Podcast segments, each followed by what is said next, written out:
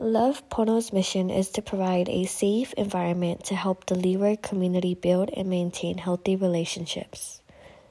We provide helpful resources and services on our Instagram handle every day at Love Pono.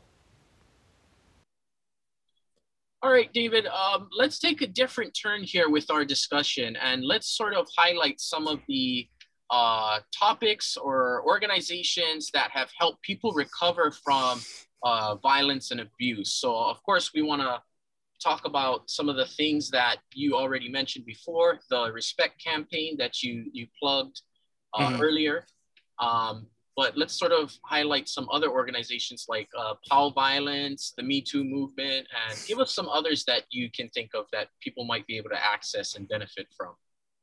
Yeah, for sure. Um, well, you know, just going back to the Respect campaign, and uh, I can share a little bit about that. Uh, so, the Respect campaign was an initiative started by the Sex Abuse Treatment Center, which is a local um, uh, support services center for survivors of sex assault on Oahu.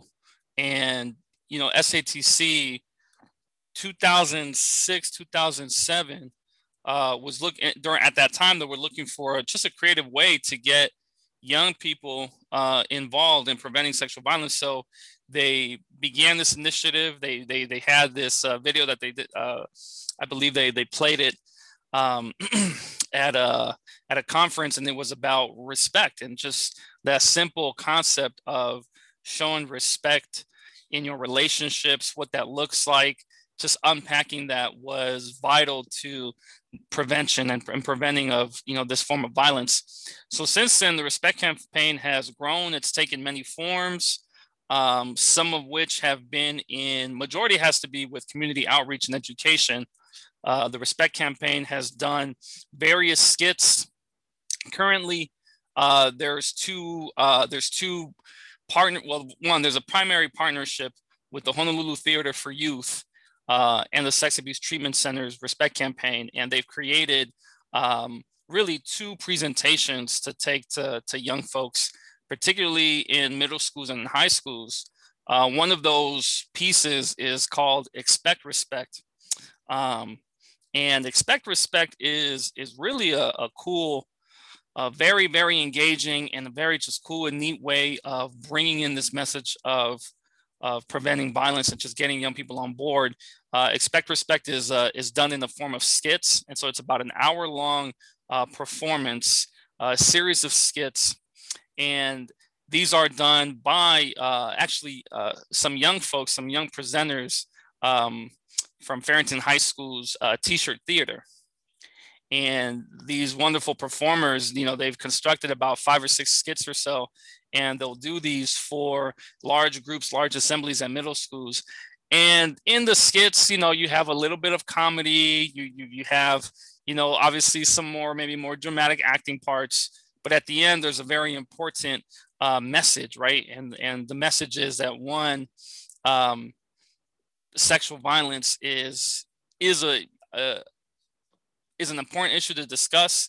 Sexual violence really does um, can hurt people in, in a very in just a very real way, and the consequences can be very tough, specifically for survivors. And lastly, is that they, you know, they, the middle schoolers, right, the young people uh, watching this performance, they can do something to prevent this from happening. They can be um, a supportive friend they can step in and, and say something uh, if they see a potentially harmful situation. So all of those messages are really done and, and brought to you know the audience of these young folks through skits. Uh, so it's really really cool to see. Uh, so that's one of those main performances. The second one is called Respect 2.0, and this one was prim- primarily done with high school students. And in a similar way, it's a performance, but it's it's for a smaller group. It's usually done in classrooms. And respect and respect 2.0, uh, you have two facilitators who are pretty much involving the class as participants in this performance or in this scenario. And the facilitators will take uh, the students into this scenario of one, you know, what happens when there is a potentially harmful situation, a form of sexual violence that happens, and just seeing how it plays out. Through um, social media, through texting, through all of these different forms. And the students actually get to play roles, they get to play their own parts, maybe of someone who is, uh, you know, enabling, you know, that that type of uh, of violence to students who are, you know, against it and, and, and just taking a stand to, to many different roles. So the students kind of try out all these different hats and at the end of the and at the end of the performance um, the facilitators are along with our um, educators from uh, satc sex abuse treatment center they'll have a discussion uh, with the students and they'll talk about the scenario they'll talk about how real and relevant it can be and in reality in the real lives what can they do if they do see a potentially harmful situation? What do they do if they know that one of their friends or loved ones is a survivor of this form of violence. And so it just, again, through discussion, through the arts, students really get to know about, um, yeah, it's just about preventing this, man. So those are really the two, one of the two main ways, the, the two main ways that I've seen Respect uh, campaign evolve and, and currently uh, do the work uh, of community education. And beyond that, there's some more things that Respect Campaign has done. They've, uh, they've been a part of creating uh, a film called Shots, which is then geared towards young adults. And Shots really is another dialogue based, discussion based um, uh, edu- you know, educational activity where one, through the film, you also get to discuss um, a harmful situation. Uh, you get to discuss how alcohol plays a role in sexual violence.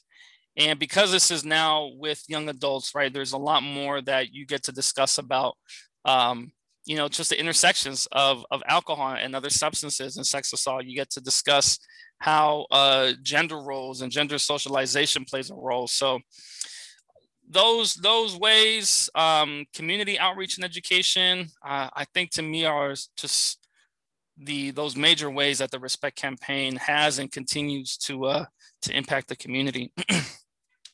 Yeah, I think those are awesome uh, programs, and those are. And I think the best thing I heard about it is that it targets audiences as low as middle school because I know in a lot of my ethnic studies classes and uh, women's studies classes, a lot of uh, people face these uh, sexual abuse and a lot of type of abuse prior till um, middle school. So you know, a lot of these students are getting this information a little bit later than their actual trauma traumatic experiences, but it's good to address it as early as possible. And I think um, them targeting the middle school to give them a, a, to start the conversation, then in high school to increase the conversation, and then as you said in college, once it gets there, it starts exploring things such as alcoholism and substance abuse and their roles in that. So I think with covering all grounds, really from you know a child starting pubescence all the way to um, being an adult, I think it's an awesome thing to really imp- implement and uh, use for a lot of our students.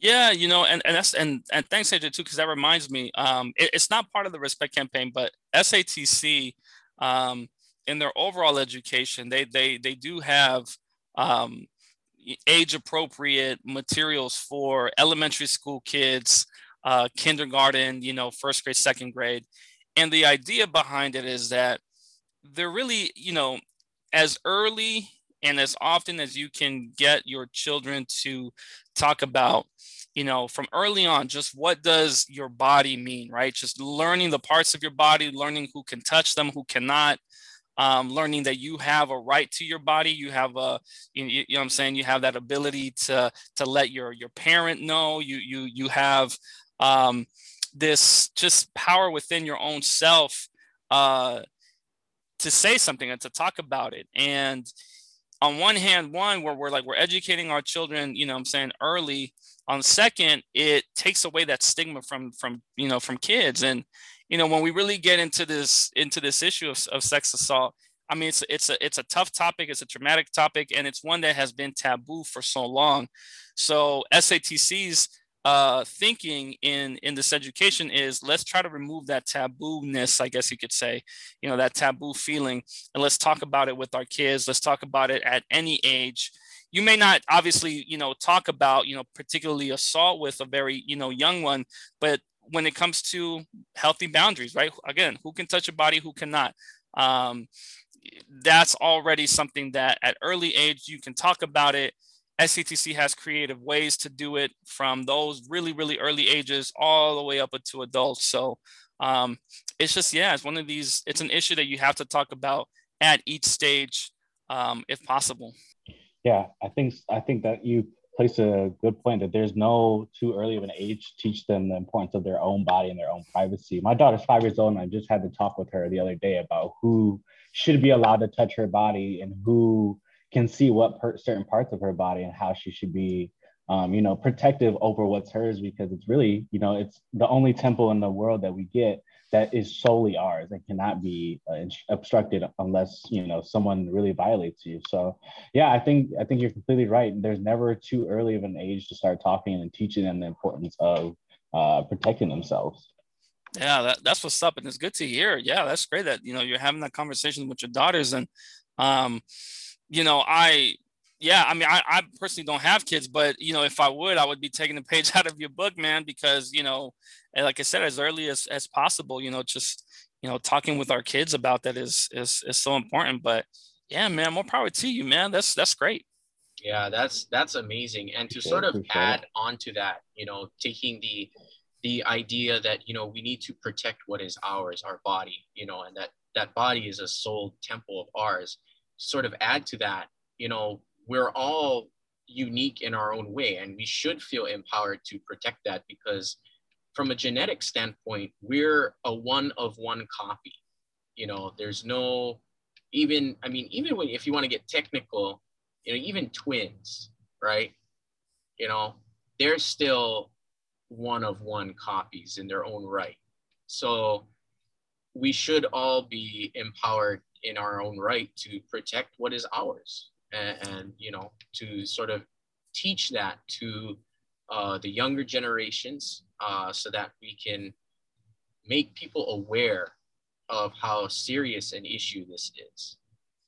Yeah. And, and, and you know that's yeah that's a good point nick right of of having feeling empowered knowing that you have this power to protect your body and and to also add to that um, which is I think that you know SATC for you know all this time that they've been around 40 40 some odd years they balance it also with the knowledge and the truth that uh, you know along with the power that we have to to protect to to, to say something when when you know someone does cross that line we also know that you know at times uh, again, when an incident of sex assault happens, it's not the survivor's fault, right? It's not the victim's fault.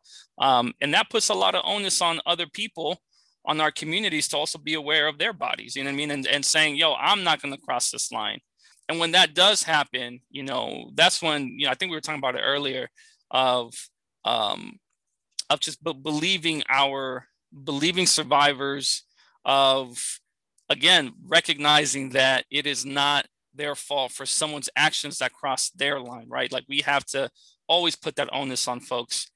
And, you know, that's really helpful because uh, again, there's there's times where you know in the in the in the case of, of sex of sex assault um, if we look at alcohol right some folks who who who may not be conscious or, or may be you know intoxicated um, you know you you put that in. And and even if they are aware and they are conscious it's it's it's never and we're of that belief right that it's never the fault or onus on the survivor which again i think empowers everybody else to also recognize that you know you have control of making sure you don't cross that line right? Making sure that you respect others that you get their full knowledge and consent all of these things that, that we can talk about. But um, it provides a balance to it all uh, in, in, terms of that aspect of of you know power and, and protecting yourself. Um, yeah the same thing would be for someone else. Is like yo make sure that i can protect you too you know that i'm you know, gaining full consent, that I'm, you know, all of that stuff. Uh, and um, and yeah, you know, just I think all of that helps to to really define respect. I think the way that the respect campaign wants to define it, and and I think it's you know it really does make a difference. I've been fortunate to to, to hear about those stories that learning about respect, thinking about this topic has really made an impact in, in, in folks' lives and communities that we've been able to engage with um, when it comes to yeah just to preventing violence. Absolutely for sure. And you know i think we're on a great track for for this particular half of the episode, you know, we're, we're sort of riding this education train, and I kind of want to stay on track with this um, because the next big thing we need to do is, you know, make people aware, and we do that, you know, through organizations like SATC. So how can people in positions of power, you know, especially athletes, you know, how can they be the voice for people who are affected by this abuse? Um, yeah, I, you know, one thing that that I I comes to mind and I think is is really important and I don't know how often it's talked about, but it's about learning about this issue of sex assault. And whether you are uh, an athlete or in the position of where you hold, you know, a certain amount of power, you know, in an institution or a company, whatever, but learning about sex assault is something that I would tell to everybody. And the reason is one, because when we begin to understand how impacting how traumatic sex assault is on the person's body, their life, like all aspects, you know I'm saying? Like their mental, uh, emotional, spiritual. Sex assault affects all of that, right? Because as AJ said, right, when you violate someone's body, whether that be in an inappropriate comment through an inappropriate touch or at, you know, sex assault where, you know, uh, there is full penetration. I know that sounds like, oh, damn, that's, you know, but that's the truth about sex assault. You know what I'm saying? Like it could be in all of these forms. And no matter what it is, it's a violation of someone's body, of their, like y'all been saying, right? That temple, that sacred space. So learning about that one bit can help to build empathy. So you can help to put yourself in another person's shoes and, and then there begin to see like, okay, what are some things that they could experience? Not that anything I think will ever make will ever allow us to fully understand that. And I don't think we we, we need to per se because obviously sex assault is a traumatic experience already. Um, but it allows us again to build that empathy um, to connect emotionally and i think that that's what a lot of times is missing for folks is you know really like do you know of, of folks that have you know been assaulted sexually like do you know their stories have have you ever you know really had a chance to to even build that empathy um, and get to see like exactly what sex assault is what the impacts are what the consequences can be the outcomes that there can be I think when we when we begin to do that um, for everybody, but yeah, I would say for folks like like you mentioned, those two roles, athletes or you know folks in a particular power position, I guess, I would say that is we gotta they gotta learn, we gotta teach and we gotta learn. You gotta be open to learning about sex assault, um, learning about all that. Mm-hmm. Right, and you know it's it seems to come up in the news every so often. And I think that's why the education is necessary, like having these necessary con- conversations to to be able to teach people empathy, to be able to put people out of their comfort zone and to get them to realize how serious this is. Because you know and this isn't you know no organization is immune to to issues like this because you look at I think it was Baylor University who just recently, within the past maybe three, five years, had to do a complete investigation of their athletic department because there were reports of, of sex abuse that went undocumented, you know? Um, yeah. Especially in the instances of uh, Michigan State with Dr. Larry Nassar, Penn State, Jerry Sandusky, you know, and these things are, are damaging not only for the victims but also for the universities as well. Yeah you know and and there's got to be that that accountability. Right. Um, you know accountability within their institutions and organizations. Uh, but accountability i think accountability to me is interesting and i see it in a couple ways. One I see when institutions, you know, do these investigations, from my perspective, they do it as a reaction to an incident that happened, but it's not a response that's coming out from like, yo, this is a priority that we just got to touch upon.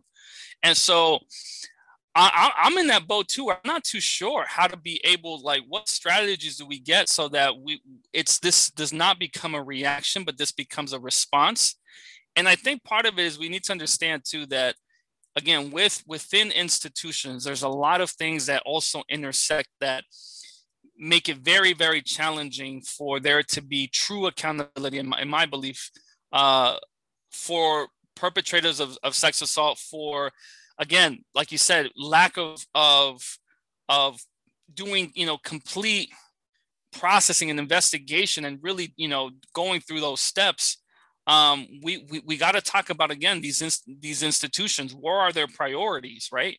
Who are these folks that are making these decisions and um, beginning to to dig deeper into yeah what what do y'all see as as a priority? Why hasn't creating healthy atmospheres why hasn't preventing sex assault providing accountability why hasn't that been a priority prior? Um, and how do we then begin to make that a priority now? Um, and so there's there's a lot of things that, like i said intersections that go into that um, which you know might lead us to a different conversation. But as a starting point i would say you know we have to also bring in these administrators those who are in those levels like you talked about levels of power at these institutions seeing why that is exploring why that is. Um, and i think that we're going to find some things that many folks won't like, that the public won't like. I think that they'll find things in regards to, uh, like I said, intersections, whether that's you know understanding this idea of patriarchy right that you know this is a, a male dominated a male standard type of of not just institution but in the way that our society works here in the united states you'll find intersections of uh, racism and white supremacy. And again, that's a whole different topic that we could talk about, maybe for a different podcast, but it's in there. And so when we be, when we begin to really uncover more, get deeper into these into these deep rooted problems, um, like I said, for some folks, it, it, it's not going to be an easy topic to discuss. But to me, true accountability has to get to to those roots, has to start digging into there. I don't know what that could look like. I don't know if that comes through, you know, co- you know, community level action and, and community level press. You know, like people pressing from the community being like, "Yo, this needs to get done." If this needs to come from, you know, people within the universities, or it might just be a whole everybody. You know, just really pushing this forward. I'm not too sure. You mentioned, by the way, Nick. You mentioned the Me Too movement um, earlier. And to me, that was you know, also a, a, um, a step and and that pressure I think coming to fruition is people really beginning to say, "Yo, this is something that we just do not want to tolerate. We cannot tolerate this." You know, um, I think in in in similar movements or in similar ways, we're seeing that towards you know white supremacy and white supremacist policies and behaviors, um, where folks are saying, "Yo, we ain't going to tolerate this." But one thing that we also got to be mindful of, and I think also affects these movements, um, is you know they're in the spotlight for a bit. Like the Me Too movement was really much in the spotlight, and then it just slowly starts to you know we don't see it as as often in the in the media. We don't see it as often on Twitter or on whatever space you know we're getting our information from. Why is that? I'm saying why why is that? It could be many things you know, one thing though that I've seen is that there's always, you know, we got to be careful too of these gestures from a lot of, you know, different institutions of saying like, okay, well, we'll change this policy, you know, we're, we're going to do this investigation. But again, it's a it's a reaction. Where is the response? Where is the priority that we can no longer want to tolerate this? This does not. This has no place in our in our institutions. Um, that's just yeah, man. It's like a I, I think we, we yeah we, we got to think about those things and um, it's no easy task but you know. Yeah i think you uh, placed a very important point on um, in the navy we got uh, two types of maintenance. We have repairing maintenance we have preservation. And i think what you're trying to hit on is preservation. We're trying to stop the problem before it happens. And it really does start at the top because these athletes work for people who you know, these college athletes, a lot of these uh, people are part of programs and organizations that have a culture of really not taking sexual assault serious because just as you said, the white supremacy and a lot of our patriotic, patriotic, patriotic, um, uh, damn, hold on, damn, I just blanked out.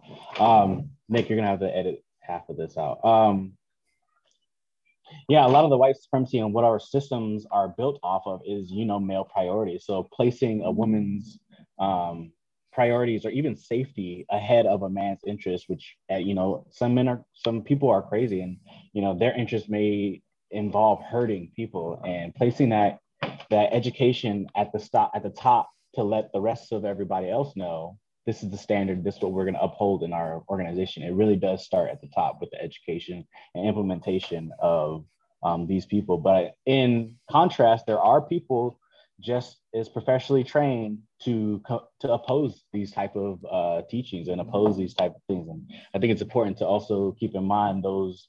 Um, this is a big room, and to think everybody in this room is our friend is not, um, you know, a wise way to move forward. So I think, uh, yeah, I think you placed a good emphasis on preservation of um, safety. Yeah, you know, you know, just thinking about, you know, yeah, your words about, like you said, yeah, having people who are, you know, ready to to to to make that, you know, I'm saying to make that change, and but also being aware of of the space and being aware of, you know, all of these different opinions um, and stances is going to be important.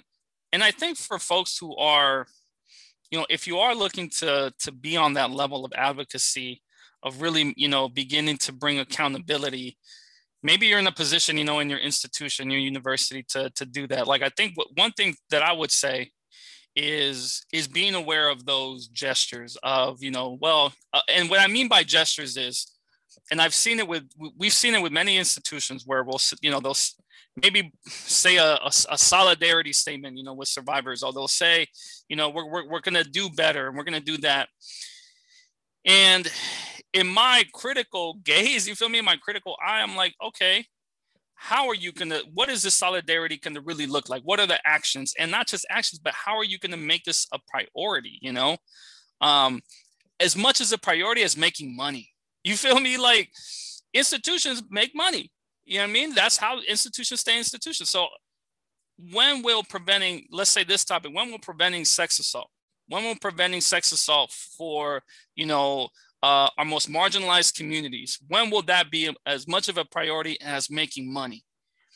I don't know. I don't got an answer, but I feel like to me that's that's at the heart of it. Feel me? That's at the that's at the middle of it. Is as much as a priority as it is for your school to make money. Um, then to me, I think then if we don't see that, then I think we got to keep working. We got to keep advocating. We got to keep educating. We got to keep bringing these things up. Um, like I've been saying, bringing up awareness because statements, these gestures, as good as as good intention, I guess you could say, as they are, ain't it. You know what I'm saying? It, it ain't enough. We've had that already. We've had many years of, of, of good intentions, you know, quote unquote good intentions and I, to me, I feel like this kind of goes into many different topics, you know, that we've been that we, we just discussed of, of white supremacy and racism, where, yo, all of these good intentions, we've we've seen them. We yeah, okay, we've got the statement. We we we see that you're trying to do all this, but that ain't it. That ain't the goal, you know. Um, until this is, you know, going back to this issue, until it's enough of a, of a priority, as much as it is for your institution to make money and, and you feel me, and to bring in those funds, then we, you know, if then we still got to keep fighting. So, my personal stance, y'all. oh, and that's yeah, we we definitely appreciate you giving your thoughts and your opinions uh, on this particular subject matter because you know we felt that you were important enough of a person to bring on to this podcast because you you you you know you're very well educated about this stuff so I appreciate that. I appreciate that. Plus, I, uh, you know, I know y'all for a bit, so I was gonna come on this podcast no matter what, just yeah, to chop yeah, it up. Yeah, no, knowing us, you know, that that helps with the chemistry a little bit. now, but I appreciate y'all so much. Thanks for yeah, just taking the time to uh, to get that, you know, and um, you know, I, I was just telling uh, you know, students in my class um this past week, and I was just uh, thinking about the years that uh, I've been in, in social work and just thinking about that job in in in 09, you know, when I first started as a counselor and, and, and going in different places. And you know as as honored as i as i as i am of just being in different rooms and spaces with people and and any type of way that i can be and use you know just use myself and, and be of service to others um i've also seen a you know I, I i've seen a lot to be able to to have come to some of these views and i offer them as as to to y'all to our listeners you know to whoever as just things to think about because there's going to be folks who you know might be listening who who are thinking about going into you know advocacy or who are part of you know who are survivors themselves you know and and my heart always extends out to survivors and um in all of the you know 13 14 some odd years that i've been a social worker um and having seen some things uh, my heart goes out to survivors. My heart goes out to them to receive, um, you know, to one day really see full justice, to one day really see survivors being really treated and seen as human beings, you know, um, that that have been hurt and not through their own fault, and that they deserve to be supported. They deserve to be um, continue to be supported, and for all of us to really be on that healing path with them. Um, that's really you know a, a, dream of mine. That's really my goal and, and how I even just try to do you know this the education i've been doing for the all these years. Um so yeah with, with that you know i just appreciate y'all just giving me that chance to just share a little bit about that of my experiences and and just of you know how that all comes together. And again my heart is always just a is always going to be to support um our people support uh survivors um so yeah appreciate y'all no, man, we definitely appreciate you. It's awesome. Um, just all the work you've done. I mean, even us knowing you and you know from the experience of working with you, just the work you've done. We know you. You really dedicate uh, yourself to a lot of what you do, and you're genuine about it. That's a different thing, you know. So a lot of people do this, but may not be genuine about it. And um, I think it's also uh, great for me as a Latino male to have someone, a counterpart who really takes the path to do something like this. Because as you know, in a lot of our communities, this is not a priority. This is not really something that's um, very, you know, spoken about. It's kind of taboo. Um, so it's awesome to have someone um, of a higher generation to really be the staple point and teach a lot of this stuff so that I can know what I'm doing as I'm moving forward in my life. Yeah. Thank yeah, thank you, brother. I appreciate that, man. It's an honor. It's an honor to be with y'all and to uh, support support you folks. And, and and you know, I don't know if I told you this, but you know, I uh yeah, I'm proud of y'all. You know, you, you, you both of you, man, you know, are, are, really putting in this work to do this podcast, and y'all bring a lot of just good topics and good knowledge, and just to see y'all progress and learn. You know, as as y'all continue to grow as as young men, you feel me, as as as a father, you know, as a, as a friend and sons, you know, all that. Um, it's just such an honor. So anytime I get to support y'all, it's all love. Yeah, we we definitely appreciate that. Um, so David, uh, one last thing that I kind of want to extend to you, uh, and you can take this in any direction that you want to, but one of the phrases that you've been using that's really been sparking a lot of this conversation is intersections. So I know earlier we talked about some of the intersections between uh, sex, abuse, sex abuse and sexual violence and toxic masculinity, right? That was earlier in, in this particular episode. What other intersections that you feel need to be explored should we should we sort of talk about and, and wrap up here with this particular topic? Yeah. Uh, yo, I when when with that question, I'm thinking like, damn, that's gonna lead us into another two hours. Um, just nah, just, but just some highlights then. well, I guess first off, you know that I mean that term has been used and is and is and is being used now. I think more in a more popular way, I guess. But it, it's it's a term that has been used already for um, for for several years now, and in in essence, um, you know, intersections really is just it's a term to discuss other important issues that connect or somehow interact with uh, maybe a different uh, issue or need that needs to be addressed, right? And a lot of this is socially, right? Like like social issues and social needs. So when you talked about, for example, sex assault and its intersection with um, with toxic masculinity, right? To me, that's yeah, it's that one we we don't may not see a con, a, a connection when you just say masculinity or, or, a toxic expression of masculinity and sexual violence like whoa where's the connection? But then we begin to to see and uncover how there's correlations right? And so then we begin to see them kind of both coming in and intersecting with each other. So so just crossing through and again interacting and, and having a, a role with each other so that's kind of how I've, I've used that term intersections and to your question about which other ones are there that we should be aware of when we're talking about sex assault, yeah, there's there's many different uh, uh, um, intersections, and I think some that we've talked a little bit about, you know, already. First, I mean, with that topic of like a toxic way or toxic form of masculinity, um, to me, that's that's uh hmm, what's the term I'm trying to use? Uh, that's sort of the the symptom of a larger problem, right? Because I think I shared this earlier, but you know, in in in, in I take a lot of times too in in the way that I do education with with with men, for example, on on a lot of these topics is one I drop back to my ancestral roots and and my indigenous uh, our like our ancestors' indigenous way of viewing the world, which is that one, every being on this earth carries of masculine and the feminine spirit. So masculinity and femininity for us is not um, is not something negative. You know what I'm saying?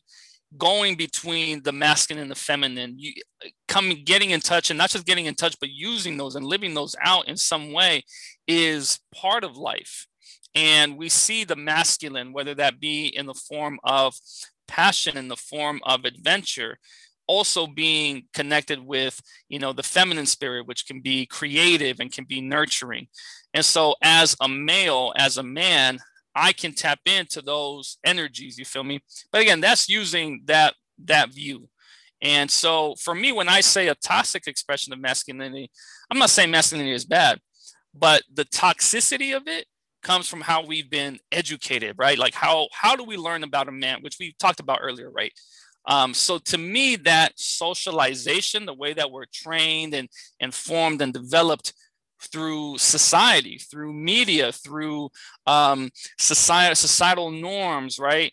Gender roles come into that too. Like all of that creates this toxic idea or expression of what a man needs to be or what masculine needs to be. So that's one intersection for sure. The other one that I would say that I've been bringing up more and and continuing to to learn and and to see how much of an intersection, how great of a role it plays in this, is that intersection of racism of white supremacy. And I say that because one, when we look at, for example, when we look at communities and communities that experience higher levels of sex assault. Um, and we can go even, you know, different states or we can go US at, at large. But when we see that, we see one, um, Black women experiencing sex assault at a very high rate. We see um, Black and Indigenous women and women of color who um, also experience that at a high rate uh, folks who identify as transgender, specifically if they are Black or Indigenous, um, experiencing that at a high rate. So when we start to also see that intersection, we got to also bring up that our survivors of, of, of sex assault are dealing already with something so traumatic. And they're also dealing with the fact that, you know, they are, you know, they're they're part of the black community, they're indigenous, they're a person of color. And why is that an intersection? Well, here's a couple of things that the ways that I've I've seen it uh, be an intersection, be an intersection that needs to be discussed because currently is it's been a problem. One, services that are given to um, uh, to particularly women, uh, uh, uh, trans women of color, Black, Indigenous, is a lot of times services may not be one as accessible. Um, two, they may also experience discrimination in those services. Um, because of their racial or ethnic identity as well as as their gender identity. Um, and and so already we see that there. Secondly i see it in society right? Um, there's been more research and more there continues to be more studies done of how particularly black indigenous women um, trans women as well are seeing uh, discrimination socially at a, at a higher rate um, than others and again when you begin to also think about how women are sexualized and seen in the media and in society um, women who are identified who are part of those communities will also have that traumatic experience along with the fact that one it could be in a way that's you know um, sexually assaulting you know uh, and again all of that to me adds um, layers and layers of of problems that we really need to that we really need to discuss. Um, so those are just a couple of ways that that i can mention that right now. But like i was like i was saying like we could go a whole you feel me like a whole nother podcast podcast on that. But um to me those are just some some things that i wanted to highlight uh, of two intersections that i see uh, that i bring up in my education. And uh, yeah I, I could share with y'all all right absolutely and a lot of people out there you know of course while this you know particular statement may be true um, a lot of people say correlation does not imply causation, right? But when we talk about these intersections, we're not just saying that, you know, assuming that the correlation or, or this thing is just automatically the truth. We're actually examining these things and we're following these lines. And when they intersect, that's at the point of causation that, that we need to examine and that we need to put under a microscope um, whether that be socially uh, or you know psychologically or biologically, whatever that may be, um, to sort of address this particular issue. All right. Well, David, we've got just maybe three more questions for you. Uh, we are a sports podcast, so we do want to end this uh, in some sort of uh, athletic uh, way um, yeah, for sure. Yeah, we, we, we could talk about the time I dropped 40 on AJ. So you feel me? We could do that. Yeah, for sure. A lot of the guests may not know because I was muted, but I laughed hysterically at that. No one ever dropped 40 on me. Kobe once tried and he got his ACL torn at 38. So you can, let, you can see how that would go. Oh my God. well, rest in peace to the Mamba. Of course, of course. AJ knows I did drop 40 on him though. A quick pick'em game. You know, I, really, I sincerely hope that the NBA does change the logo to Kobe Bryant, you know, um, because of all the things that he's done for that league. But yeah, that again, that's a whole whole nother topic. Uh, yeah. Time. So, um, David, we've got just three simple questions for you.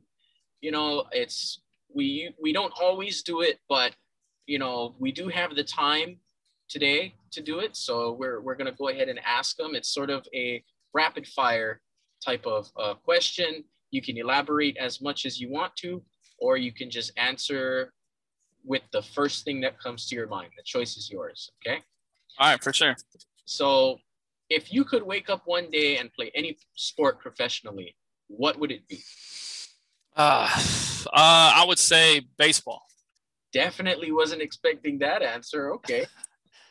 yeah, I grew up. I I, I grew up uh, loving baseball. That was like uh, the first sport uh, that I I like. Even just physically, I felt I met the requirements. Your boy only is you feel me. I'm only five eight, y'all. Um, you feel me? 195 pounds of muscle, but um, that was like the only sport that I felt I was like ready for. And uh, physically, I mean, I wasn't going to be no basketball player. Um, I wasn't going to be no no football player.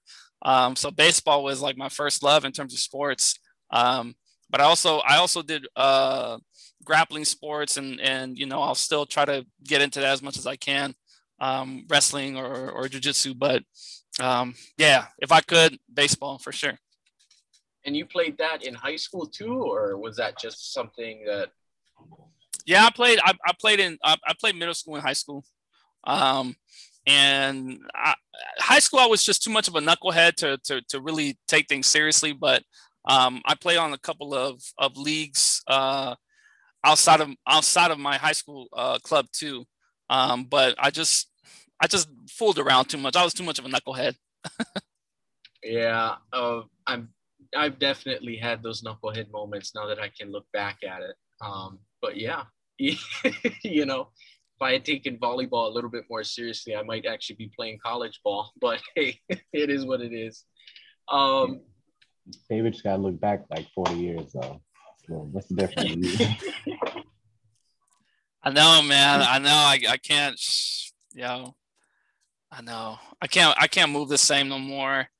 now, honestly, to be honest with you, I, I, I felt like if if I probably would have taken it maybe, yeah, just a little bit more more serious too. Um, yeah, maybe it's just just a different perspective. Maybe it would have been a little bit different, but I was just too much of a knucklehead to to even you know to like fully get there. But I love playing though. Like I, I always like I grew up playing, you know, uh on the courts, you know, whatever wherever it was, you know, basketball courts and and sometimes on the basketball courts, that's all we had. So we would just play football there, we'd play baseball there, like um so I, I've always you know enjoyed playing sports, but, but anyways, yeah, baseball. That's that's my answer.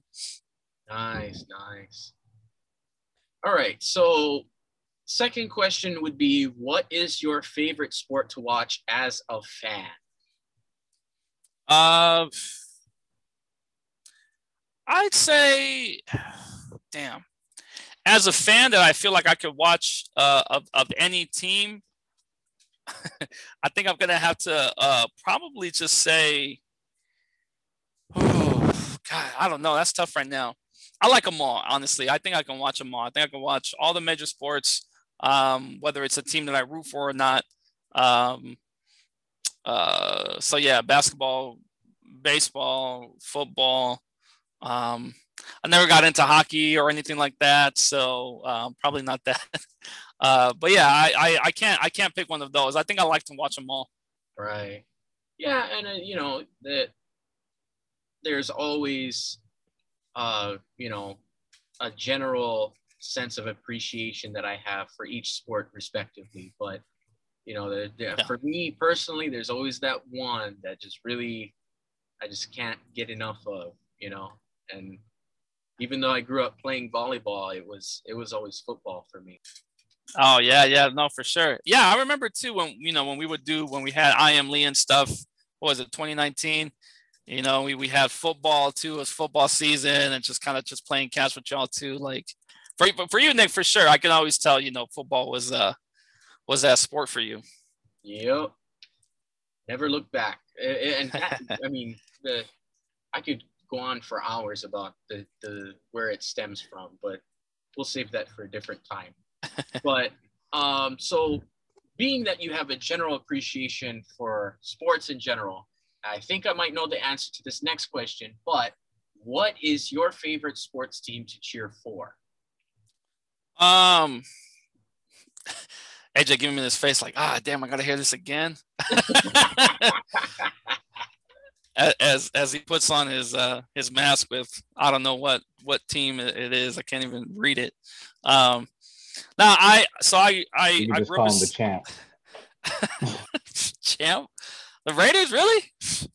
Um, I grew up in San Francisco, California. Um, four and five all day, every day. So I grew up Giants, Niners, primarily Warriors. I did have a love for Warriors. I'm not gonna lie though. Um, after our Run TMC days, uh, where we had uh, Mitch Richmond, Tim Hardaway, uh, Chris Mullins.